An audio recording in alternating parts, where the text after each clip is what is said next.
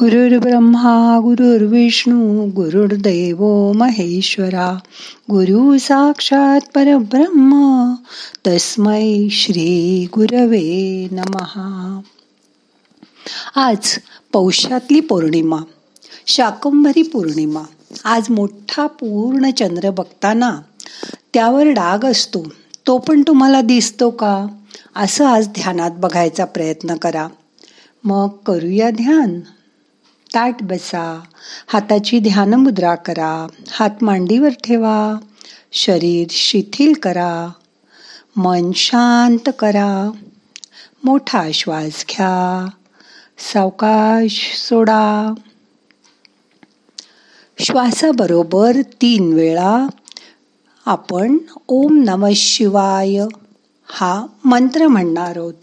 श्वास घेऊन मंत्र म्हणायचा आहे डोळे अलगद मिटा. मोठा श्वास घ्या. ओम नम शिवाय. परत. ओम नम शिवाय. अजून एक मोठा श्वास घ्या. ओम नम शिवाय। मन शांत करा।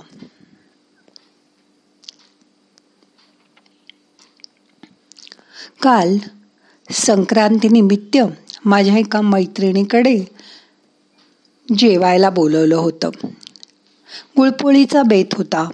माझ्या मैत्रिणीला माहीत होतं की माझ्या नवऱ्याला हेवी डायबिटीस आहे. तिने त्यांच्यासाठी साधी पोळी भाजी बनवली होती. शिवाय त्यांना आवडतो म्हणून ढोकळा आणि कोथिंबिरीची वडी पण होतीच. तिने ह्यांना अगदी नितकोर गुळाची पोळी वाढली. पण आमच्या सगळ्यांच्या पानात अख्खी गुळपोळी बघून यांचा पारा चढला. मला पण वाढा की गुळपोळी. गुळपोळीने काही शुगर वाढत नाही. यात कुठे साखर आहे? नाही ना. मग? माझी मैत्रीण माझ्याकडे बघू लागली. मी तिला दुर्लक्ष कर असं खुणेने सांगितलं. यांना म्हणाले अहो ढोकळा खाऊन बघा ना किती हलका आणि चविष्ट झालाय तो तुम्हाला तर आवडतो. आणि कोथिंबिरीची वडी पण खूप सुंदर झाली आहे. ती खा. तसं एक तुकडा गुळपोळीचा घातलाय की तुम्हाला? तेवढा खायला माझी अजिबात हरकत नाही. पण यांचा रागाचा पारा चढलेलाच होता. कसं बसं धुसपुस त्यांनी जेवण संपवलं. सगळाच रंगाचा बेरंग झाला.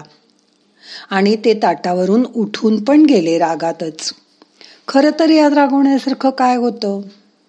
तुम्ही पथ्य पाळावं हाच तर उद्देश होता. पण माणसाला जे खाऊ नका असं सांगितलं असेल तेच तर खावंसं वाटतं. हो ना? मग नाही दिलं की त्यांचा रागाचा पारा चढतो.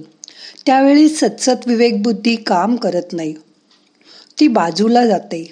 रागावणं म्हणजे कुणा दुसऱ्यावर फेकण्यासाठी जळता निखारा हातात पकडण्यासारखं आहे. त्यामुळे हात जळणार आहे तो तुमचाच असं गौतम बुद्ध म्हणायचे. म्हणून रागवणं हे काही बरोबर नाही. एक छोटीशी गोष्ट सांगते.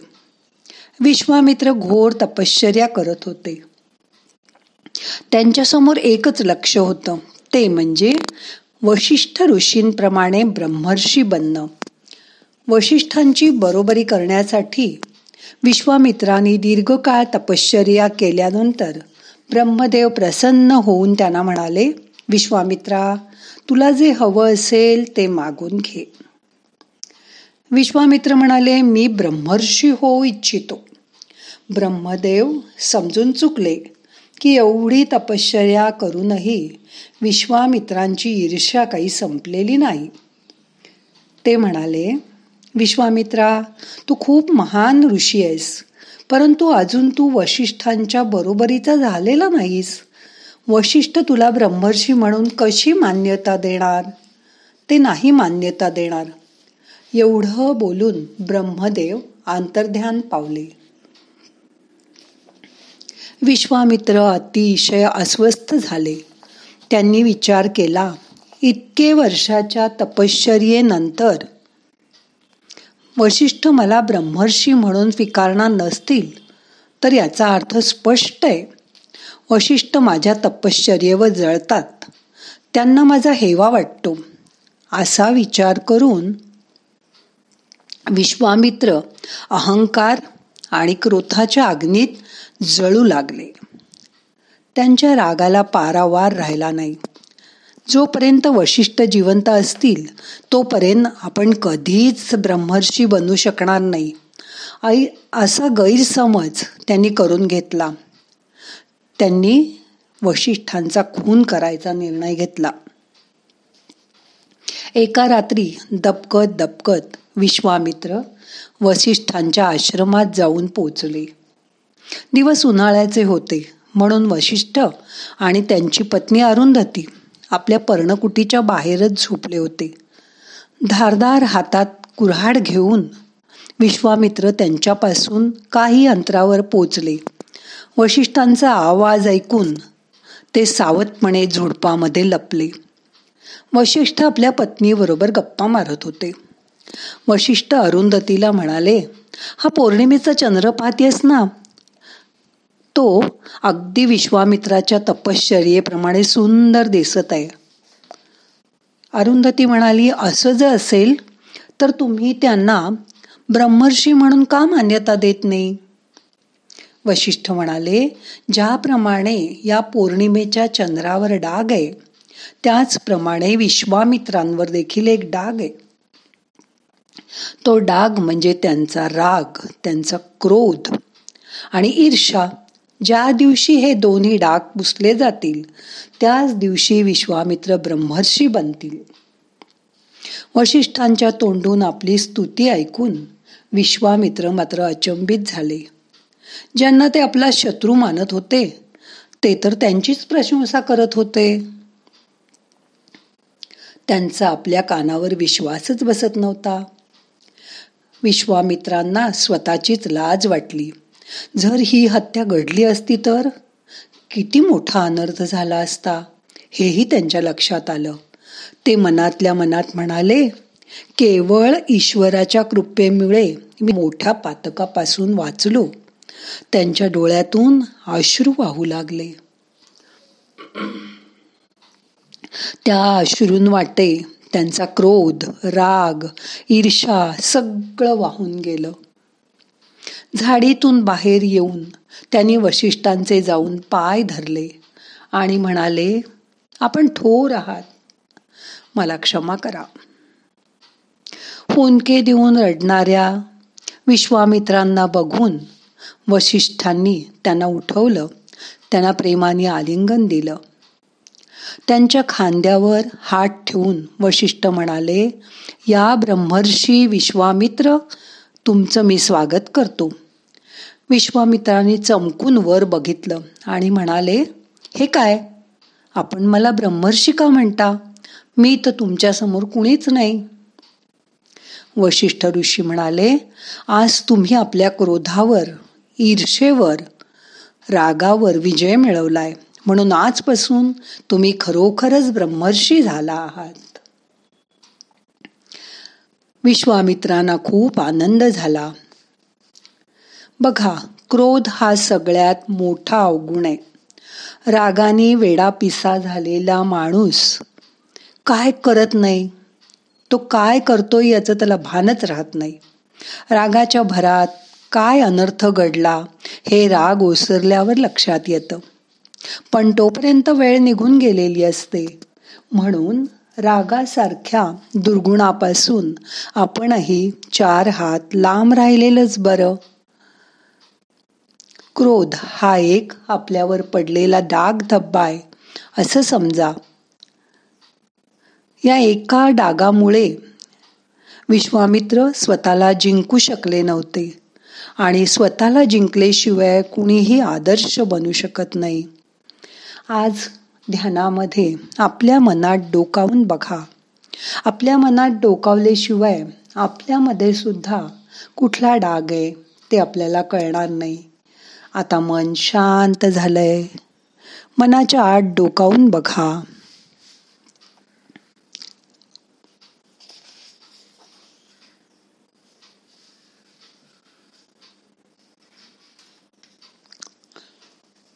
मोठा श्वास घ्या. तुमच्याही मनात राग असेल तर त्या रागावर मात करायचा प्रयत्न करा. स्वतःला शांत करा. आजपासून प्रत्येक कार्य सजगपणे करायचा निर्णय घ्या. रागाला आवर घाला. त्यामुळे झाला तर तुमचाच फायदा होणार आहे. आता मन शांत झालंय. दोन मिनटं असं शांत बसा.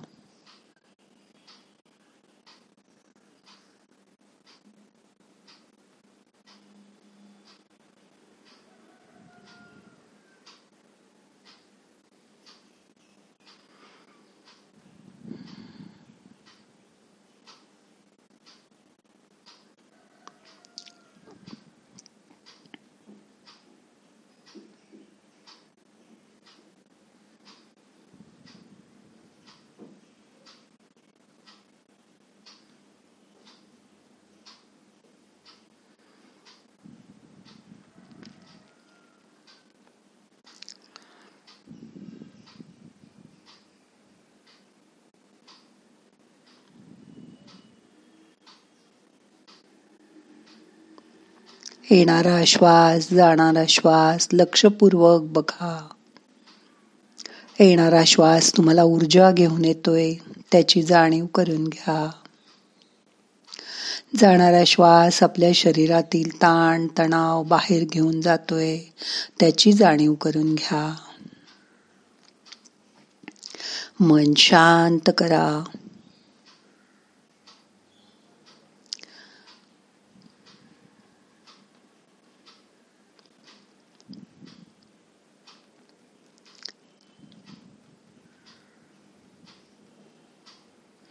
मन इकडे तिकडे गेलं तर पुन्हा दोन तीन मोठे मोठे श्वास घ्या सोडा.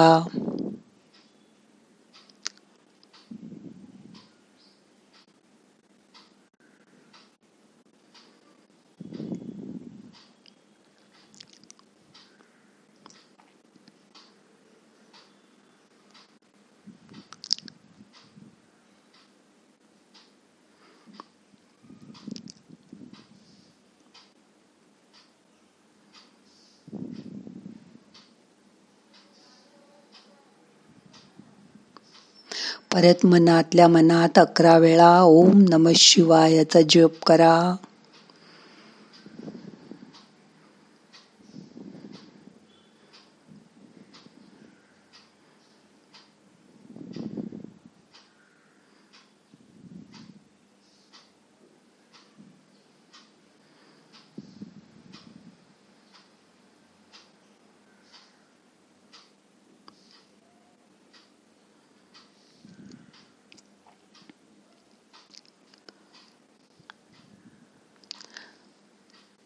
सावकाश मनाला जाग करा. आता आजचं ध्यान आपल्याला संपवायचंय. प्रार्थना म्हणूया. ना हम करता हरि करता हरि करता ही केवलम. ओम शांती शांती शांती.